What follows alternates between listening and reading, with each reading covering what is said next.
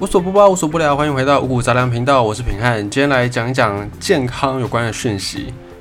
在网络上看到有一个问题，它蛮有趣的，他就说面包是好的，生菜是好的，番茄是好的，牛肉也是好的，这些食材你个别来看它都还不错，都是蛮健康、蛮营养的。可是为什么组合在一起变成汉堡之后，这个东西就变得不营养了，就变成所谓的垃圾食物了呢？为什么会有这样的一个差异？只是组合起来，这些原本都很好的东西就变成了不好的，怎么会这样？首先呢，在这讲汉堡之前，我们先来讲一下垃圾食物，或者有人叫它垃圾食品都可以，就是名称的不同。这种垃圾食物通常会有一些特点，比方说高热量、高油、高糖、高盐，或者是高温烹调。这些东西只要符合以上的一种，或者是全部符合，几乎都会被我们归类出变成垃圾食物。像是汉堡啦、炸鸡啦、薯条啦、可乐啦、哦披萨等等，他们几乎都有至少一项，甚至是可能五项都符合，然后就变成所谓的垃圾食品、垃圾食物。不过呢，并没有一个标准来判断说到底什么东西只要符合这个标准就是垃圾食物，就是垃圾食品。从营养学、从科学的角度来看，也并没有那种完全绝对的垃圾食品。其实这些垃圾食物、垃圾食品呢？大部分都是因为它搭配的食材或者是它的用量不当，对健康产生一些负面的影响。哦，比方说我们都知道说高盐是一个不好的饮食习惯，太咸是不好的。可是呢，你生活当中饮食里面完全都不吃盐也不行，你体内缺乏的钠也会有很多不良的影响。在蛋白质，我们都知道，如果你想要让自己看起来很健美，增加你的肌肉，那这个蛋白质就是你必须要去摄取的一个物质。可是呢，也不是说完全只吃蛋白质就好。你如果吃的过量，对你的肾脏来说是一个很大的负担。也因此呢，这些营养素它都有好的一面，过量了也有不好的一面。反过来说，垃圾食物也是，这些垃圾食物它本来的食材可能都还不错，但是因为用了错误的量或者是错误的烹调方式，导致变成这种垃圾食物。就算一个真的被我们认定是不健康的垃垃圾食物，热量很高的垃圾食物。对营养太过剩的人来说，可能是不好的。可是对于在一些贫困地区缺乏营养的人来说，这样的垃圾食物，可能对他们来说，诶，反而是一个可以获取到更多营养素、CP 值最高的一个选项。因此呢，并没有那种绝对的不 OK 的食物，还是要看你怎么样吃，怎么样来搭配。好，回过头来讲汉堡，汉堡当成一个。大家日常生活当中不难吃到，甚至是很容易吃到，而且还不怎么贵，算是蛮便宜的一种食物。它作为这样的一个食物呢，对健康到底有什么样的影响呢？汉堡其实种类很多啦，种类不太一样，有用猪肉的啦，用牛肉的啦，用鸡肉的啦，各式各样的汉堡。然后还有有的加洋葱，有的加生菜等等等等。但是普遍来说，它大概就会有一个公式，就是上下两块面包，哦，中间一块肉，然后配着番茄，配着生菜。在一些酱，大概就是这样子。所以，我们普遍来讲，我们不讲那种很极端的什么什么大大叉叉、什么大麦克之类的，不讲这种极端的案例。普遍来说，你能够买到的汉堡，一般来讲，它的能量啦、它的碳水化合物，就是它的热量啦，热量都会是比较高一些些的啊。当然，你跟这个饭比起来，它是高一些，可是你以一餐来看，一个汉堡平均来说大概就是四五百大卡。还好，如果你单吃一颗汉堡，其实不太会对你的健康造成什么大的影响。那么它的蛋白质含量也还 OK，都还在一餐的这个标准值之内。而这些数据我们就不在这边赘述。你如果有兴趣的朋友，你可以去查每日饮食热量摄取指南，还有营养素的摄取指南，再去对照你可以查到的汉堡的那个资讯。有些素食店他们都有公布他们自己的汉堡的营养成分跟热量，大概换算下来，其实蛋白质的。量以一餐来说 OK 的，脂肪的含量以一餐的量来说也 OK 的，不过呢，钠含量就会高一些，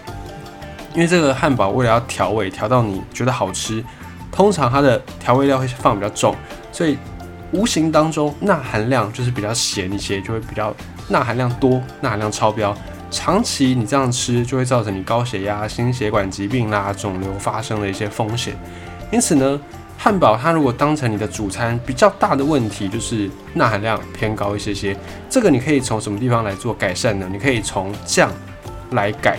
因为有些酱呢，其实它是可以不用加的，比方说呃美乃滋或者是千岛酱这些额外的调味料，你是可以选择不要的。那这样对钠含量的降低或多或少也都有一些帮助。不过呢，这个汉堡你在吃的时候，通常你在吃汉堡的场景比较不可能只吃一颗汉堡，可能还会搭配薯条啊，搭配可乐，搭配炸鸡，搭配哦鸡块等等等等。于是这样一餐下来，你的热量可能就已经破了一千甚至一千五。那么按照这个科学标准，一个成年人哦一天的热量摄取大概就是两千，男生可能两千二，女生大概一千八。每个人按照体质不同，还会再有一些浮动，不过大概就是两千左右。所以你如果一餐吃了汉堡、可乐、炸鸡、薯条、鸡块等等，这个热量就已经飙到一千五了，等于你下一餐你只剩下五百的扣打。那五百扣打你要吃到饱足，很显然是比较难达到的。所以我们才会说这个素食不是那么样理想的一个选择，因为它在单一餐提供给你的热量太高了。那么如果你想要健康吃汉堡呢？就像我们刚才讲的，你可以。选择把你的汉堡做克制化，菜可以多一点，因为菜是唯一汉堡能够提供给你纤维素的来源。可是通常汉堡里面的菜不会太多，因为会影响到口感。所以如果你不介意口感的话，或者是你想要追求健康的话呢，你可以在汉堡里面多加一些菜，然后呢把酱的部分给它去除掉。在肉的选择部分，你也可以尽可能去选择白肉，而不是红肉。这对我们的心血管来说负担会再更少一些些。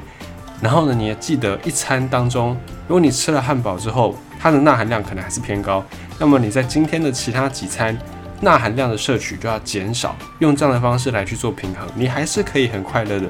吃汉堡，还是可以尽可能健康的来吃汉堡。不止汉堡，其实其他的食物在饮食方面也大概就是这样的一个原理。哦，你今天吃了比较重口味的一餐，那你下一餐呢就尽量吃清淡一点，最好是水煮的，不要调味。当然这样。呃，用互补的加减方式来吃，其实也不是那么理想了，因为这样会变成你的身体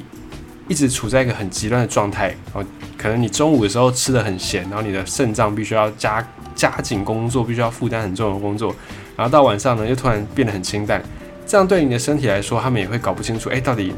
我我我到底应该要花多少的效率来工作，所以久而久之，你的身体会出现一些影响。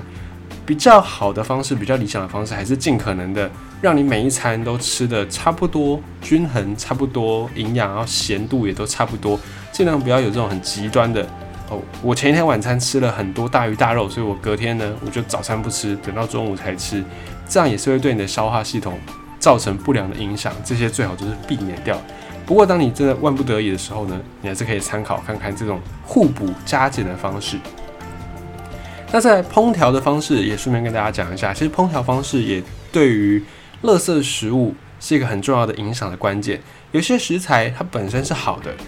但你用了不同的烹调方式，它就会产生出不一样的效果。这边先来讲一讲油炸的方式，我们都会建议大家少吃油炸的食品，因为油炸的食品热量很高，因为它就是用油嘛，油就是脂肪，脂肪的热量是非常的高的，而且再来是油在高温底下可能会产生一些致癌物。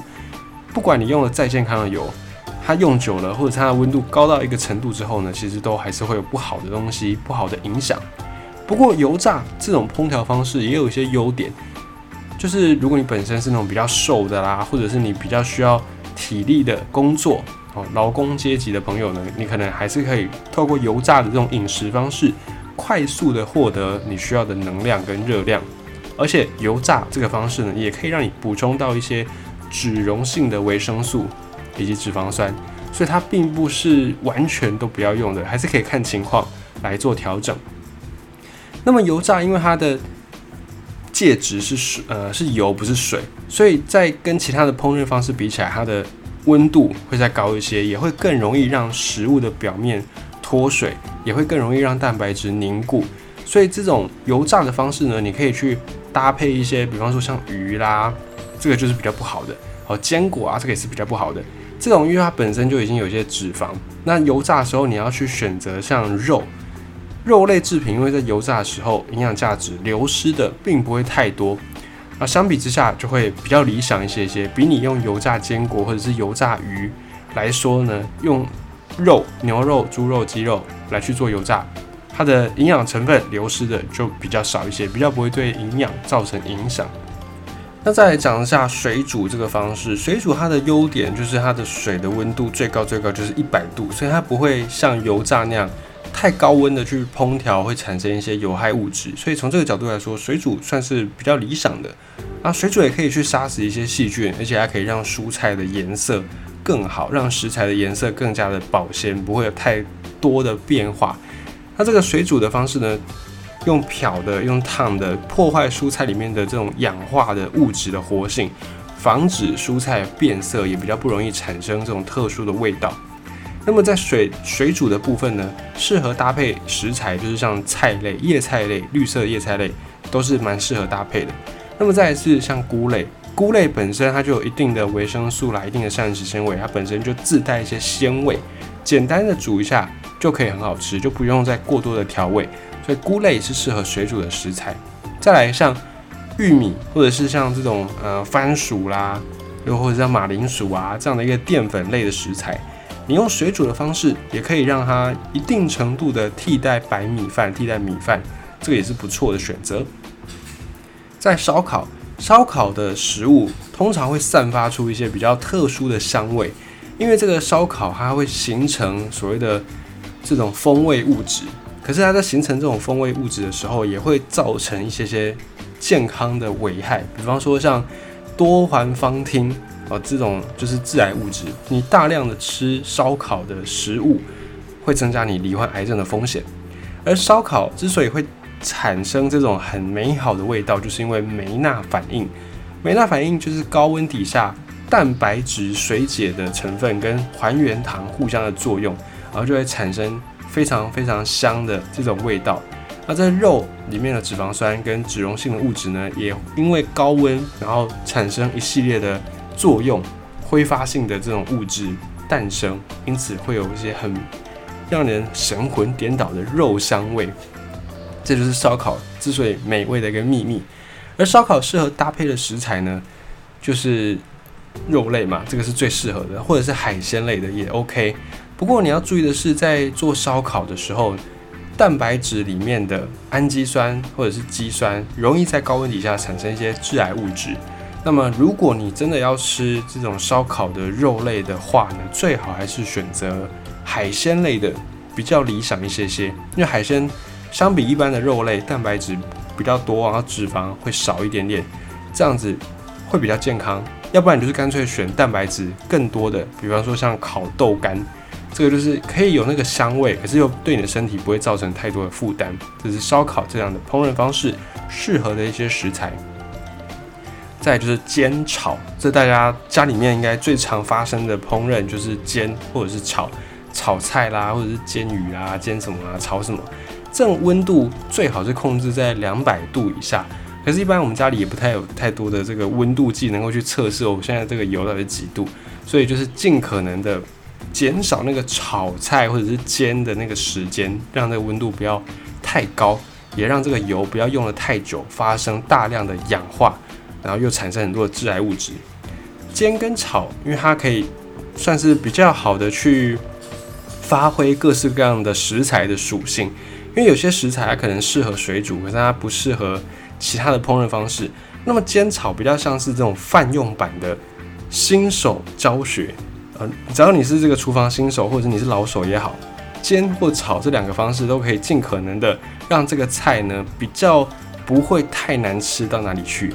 可能跟烧烤比起来，它的味道不会像烧烤那么样的迷人，可是它也不会说像水煮一样让大家没办法接受。因此，煎炒目前还是比较主流的一种烹饪方式，一种烹调方式。而煎炒它在烹饪的时候，因为时间比较短，所以有可能会造成你没办法去判断这个食材到底是生的还是熟的。这个也是我们要去注意的地方。当然，这个就可能要经验。你按照食谱来处理的话，还是会有一些误差，还是会有一些条件上不同而产生的结果会不一样。所以用煎炒。你要注意的就是食材的生熟度，以及你要去注意到你选用的食材它的来源是不是干净。就你清理的时候要把它清的比较干净，这个是一些在煎炒时候你需要去观察的。而煎炒对于烹饪技术的要求，嗯，相比水煮、相比油炸或相比烤烧烤方式，会来的更需要一些经验，更需要一些技术。最后是微波，微波的优点就是懒人，然后很快速，然后你只要会按微波机，你不用会煮菜也没关系。微波的优点还有没有油烟，再是温度提升的很快，可是温度不会过高，所以对一些食材的营养素来说，流失的不会这么多。那微波搭配的食材比较建议是水分含量比较多的食物，这样它在微波的过程当中受到的影响会比较小，因为微波它就是利用水。的那个分子的振动，然后来去摩擦产生热量，让食物发热。所以，如果水分含量比较高的食物，它的加热用微波加热效果会比较好一些。如果水分本身很少的食物，那就不适合来微波，不然它微波完可能会变干或变硬。但这个还是要具体的从不同的温度或者是它的那个瓦数来去做尝试做调整，还是可以的。只是基本上还是比较适合水分多的食物。我再补充一个清蒸，清蒸还有一个优点就是它不太需要用到什么油，而且它的温度也是可以很高，因为它用有用到蒸汽，水蒸气的温度就会超过一百度，这温度就会有杀菌的作用，但是又不会去破坏它太多的一些营养成分，不会去破坏它太多的这个营养素，因此越鲜甜的东西越适合用清蒸，像是海鲜类的。尤其是鱼类，用清蒸的鱼呢，通常它的那个味道会比较鲜美，而且操作也很简单。清蒸就只要食材嘛，然后一个锅子，一个可以蒸的电锅，然后再一杯水下去，你就可以放着，然后等它好。这段时间也可以去做很多事情，你就不用一直被绑在厨房。那么清蒸也是几乎适合所有的料理，小吃啦、糕点啊，或者是各种各样的主食啊，其实都蛮适合清蒸的。那如果你嫌水煮太单调，或水煮可能有些食材没办法透过水煮就让它很快的软化，像一些这种胡萝卜啦、地瓜啦、马铃薯啦，用水煮它的时间可能要拉比较长。这时候你用清蒸去焖它，它的鲜味不会流失，因为都在那个锅子里面，不会像水煮可能有些就流到水里面去。而且一方面呢，清蒸的温度也够高，可以让它快速的软化，快速的熟。所以，如果你觉得，诶，以上这几种方式，可能你不想要吃油炸的啊，或者是你觉得水煮太无趣了、太单调了啊，煎或炒你又需要有很大的这个空间放锅子啊，然后你有很多的烹饪经验，知道这个食材的状态怎么样啊，或者是你觉得烤可能会有致癌物，也不健康，那你可以试试看用清蒸，清蒸省时间、省事，而且又尽可能的保留食材的这个味道。你要放多少盐呢？也是很容易去调控的，不会像说你用气用炒的时候，我可能加了一匙盐，然后觉得不太够，然后又再加一匙，就发现第一匙那个盐它只是没有炒散，不是不够咸，所以到最后就变成这个菜就太咸了。因此清蒸也蛮适合懒人的一个烹饪方式。稍微跟你分享一下，垃圾食物其实不没有一个绝对的值，什么叫做垃圾食物，还是看你的。食材的量以及食材怎么样去搭配以及烹饪的方式，那也再顺带跟大家分享一下这些不同的烹饪方式大概是怎么样的一个原理。希望大家可以在生活当中吃的健康，然后又吃的安心。